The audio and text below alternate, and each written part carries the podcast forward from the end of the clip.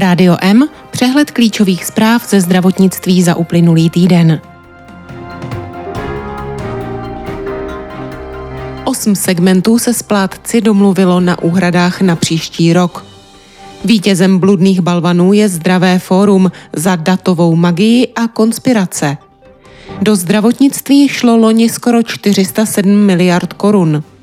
Za covidu přibylo poruch příjmu potravy. Lékaři z úrazové nemocnice v Brně prodlužují kost hřebem s magnetem. Čeští vědci získali granty na výzkum léčby mrtvice a rakoviny. Odbory žádají navýšení platů ve zdravotnictví minimálně o 14% Hlavní hygienička podporuje povinné zavedení jednoduchého nutričního značení potravin. Praha má centrum pro nádory podvězku mozkového. Státu šetříme peníze, měl by přispět na provoz, požadují pacientské organizace. Neznámý typ žloutenky již hlásí 22 evropských zemí. Situace s přebytkem vakcín proti covidu je neudržitelná.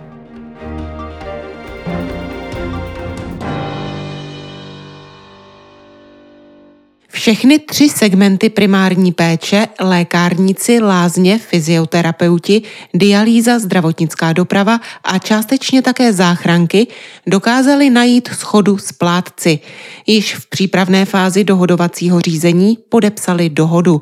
Díky tomu by při výběru pojistného ve výši 315 miliard a platbě za státní pojištěnce 1878 korun měsíčně měli dostat oproti letošku navíc zhruba 4% u praktických lékařů byla kapitační platba nastavena na 62 korun, pokud poskytují ordinační hodiny v rozsahu minimálně 30 hodin týdně. Alespoň jeden den mají přitom do 18 hodin a dva dny se dá objednat na pevnou hodinu. Další navýšení kapitační platby o korunu jim vynese, pokud alespoň polovina lékařů u daného poskytovatele doloží celoživotní vzdělávání. Dvě koruny navíc mohou získat v případě, že provedou preventivní prohlídku alespoň u 30% pojištěnců ve věku 40 až 80 let. U dětských praktiků je podmínkou preventivní prohlídka u 40% pojištěnců ve věku 6 až 19 let. Český klub skeptiků Sisyfos vyhlásil vítěze vědeckých anticen Bludný balvan. Jejich cílem je upozornit na aktivity jednotlivců i různých skupin či spolků na poli matení veřejnosti a v uvozovkách rozvoje blátivého myšlení. Zlatý bludný balvan v kategorii družstev obdrželo Zdravé fórum za obohacení oboru Public Health o datovou magii a konspirační teorie vůbec – Během pandemie bylo Zdravé fórum jednou z nejviditelnějších organizací, která získávala značnou pozornost médií. Zároveň se stalo zdrojem i aktivním šiřitelem řady různých konspiračních teorií či při nejmenším zavádějících informací. Celkové náklady na veřejnou zdravotní péči v Česku loni dosáhly 407 miliard korun. Největší položkou byla tradičně lůžková péče s celkovými loňskými příjmy 230 miliard korun. Meziroční růst dosáhl 15% Druhým největším segmentem je ambulantní péče, do které loni směřovalo 110 miliard korun a vykázala 9% růst. Výdaje za léky na předpis byly meziročně téměř stejné, to znamená, že se pohybovaly na hladině asi 70 miliard korun. V roce 2021 i v roce 2022 je hospodaření zdravotních pojišťoven v deficitu. Příjmy z pojistného a z plateb za státní pojištěnce jsou nižší než výdaje. Pojišťovny je tak dorovnávají z rezervních fondů. Poruch příjmu potravy v době pandemie přibylo. Podle mezinárodních odhadů jimi trpí téměř 8% lidí. Kromě anorexie jich více bojuje také s přejídáním nebo nadměrným cvičením. Informovala o tom psychiatrická společnost České lékařské společnosti Jana Evangelisty Purkyně. Anorexie má ze všech psychiatrických diagnóz nejvyšší úmrtnost. Pacienti mají pětkrát vyšší pravděpodobnost předčasné smrti a 18krát vyšší pravděpodobnost sebevraždy. Přibývá také lidí s poruchou příjmu potravy, která se projevuje přejídáním. Potýkali se s ním ve svém životě přibližně 3% žen a procento mužů. Mezi obézními lidmi jich může být i více než 40%. K nápravě o téměř 6 cm kratší nohy použili chirurgové z úrazové nemocnice v Brně vůbec poprvé v Česku nitrodřeňový hřeb. Pacient si ho sám ovládá přikládáním zařízení s magnetem. Je to minimálně invazivní a nebolestivé. Po dobu léčebné terapie budou lékaři pacienta přesně navigovat. Zhruba do dvou let by pak mohli chirurgové hřeb odstranit, tedy až se kost prodlouží a vyzraje nový sval. Pomocí nové metody dokáží lékaři kost prodloužit až o 8 cm. Kost se prodlužuje rychlostí půl až 1 mm za den. Prudce rostoucí inflace musí být v oblasti platů kompenzována, apelují odboráři a pro příští rok požadují jejich razantní navýšení. Personální oblast českého zdravotnictví mají stabilizovat také další prvky, mezi které patří například výsluhy, rehabilitační pobyty nebo dřívější odchod do důchodu bez krácení penze. Požadavek odborů ohledně platů a mest pro příští rok je kompenzace inflace ve výši 14% Nová online poradna klinická hodnocení, provozovaná asociací inovativního farmaceutického průmyslu, dokáže komukoli do tří dnů odpovědět na to, zda na dotazované onemocnění v některém ze zdravotnických zařízení v Česku běží klinická studie inovativních léčivých přípravků. Dva vědecké týmy Akademie věd České republiky získají 3,5 milionové granty na rozvoj nadějných projektů. První z nich zkoumá metodu cílené likvidace rakovinových buněk. Druhý výzkum se zaměřuje na sledování procesů při mozkové mrtvici. Schválené granty zvané Proof of Concept, rozdělované z rozpočtu Evropské unie, zveřejnila Evropská výzkumná rada – Dva z grantů poputují i do České republiky, konkrétně k vědeckému týmu Milana Vrábela z Ústavu organické chemie a biochemie. Další grant podpoří práci týmu Tomáše Čižmára z Ústavu přístrojové techniky v Brně. Kardiologická klinika fakultní nemocnice Olomouc pořídila nové angiografické linky k zobrazení CEV pacientů a další příslušenství za 80 milionů korun. Za dalších 30 milionů stavebně modernizovala katetrizační sály. Zmodernizované a nově vybavené sály první interní kliniky, kardiologické, se lékařům a pacientům otevřely 24. května.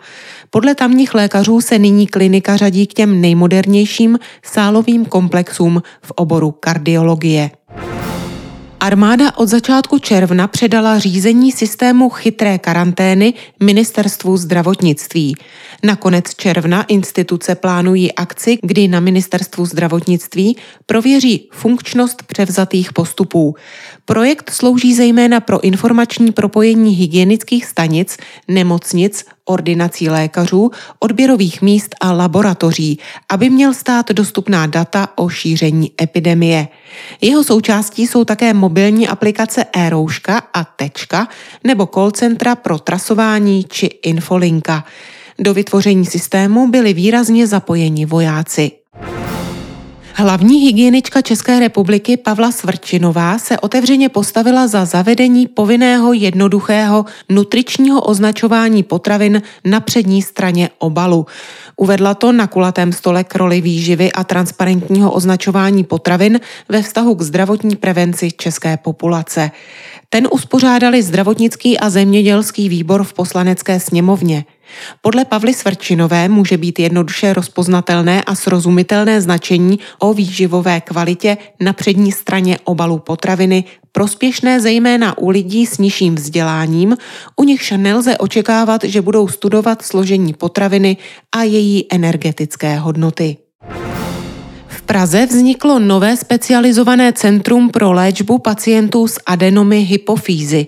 Centrum spojuje několik pracovišť. Jsou v něm neurochirurgové, neuroendokrinologové a další specialisté.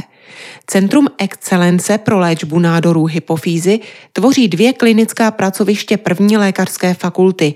Je to neurochirurgická a neuroonkologická klinika v ústřední vojenské nemocnici a třetí interní klinika, klinika endokrinologie a metabolismu ve Všeobecné fakultní nemocnici.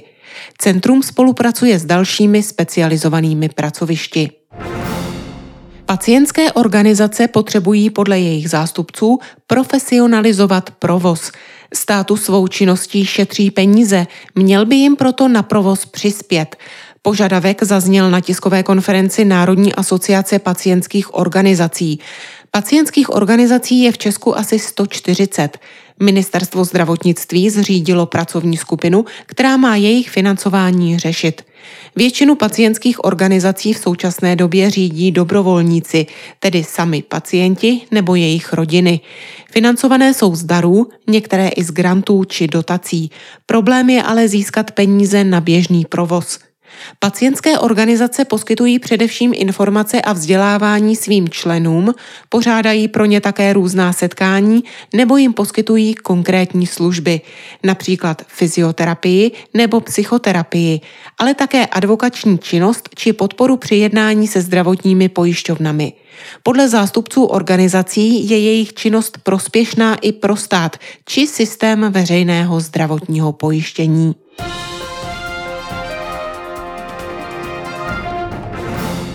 Světová zdravotnická organizace zaznamenala mezi 5. dubnem a 26. květnem již 650 případů neznámého typu žloutenky, která postihuje převážně malé děti.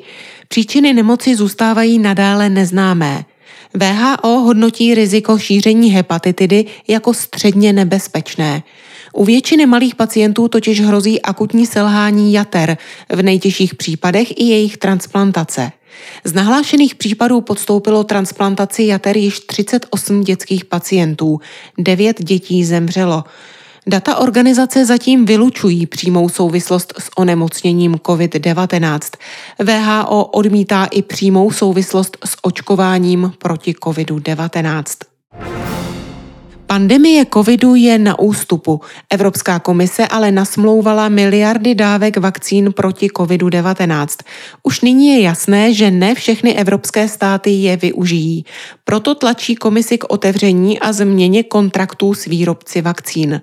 Tématu se věnuje bruselský server Politico.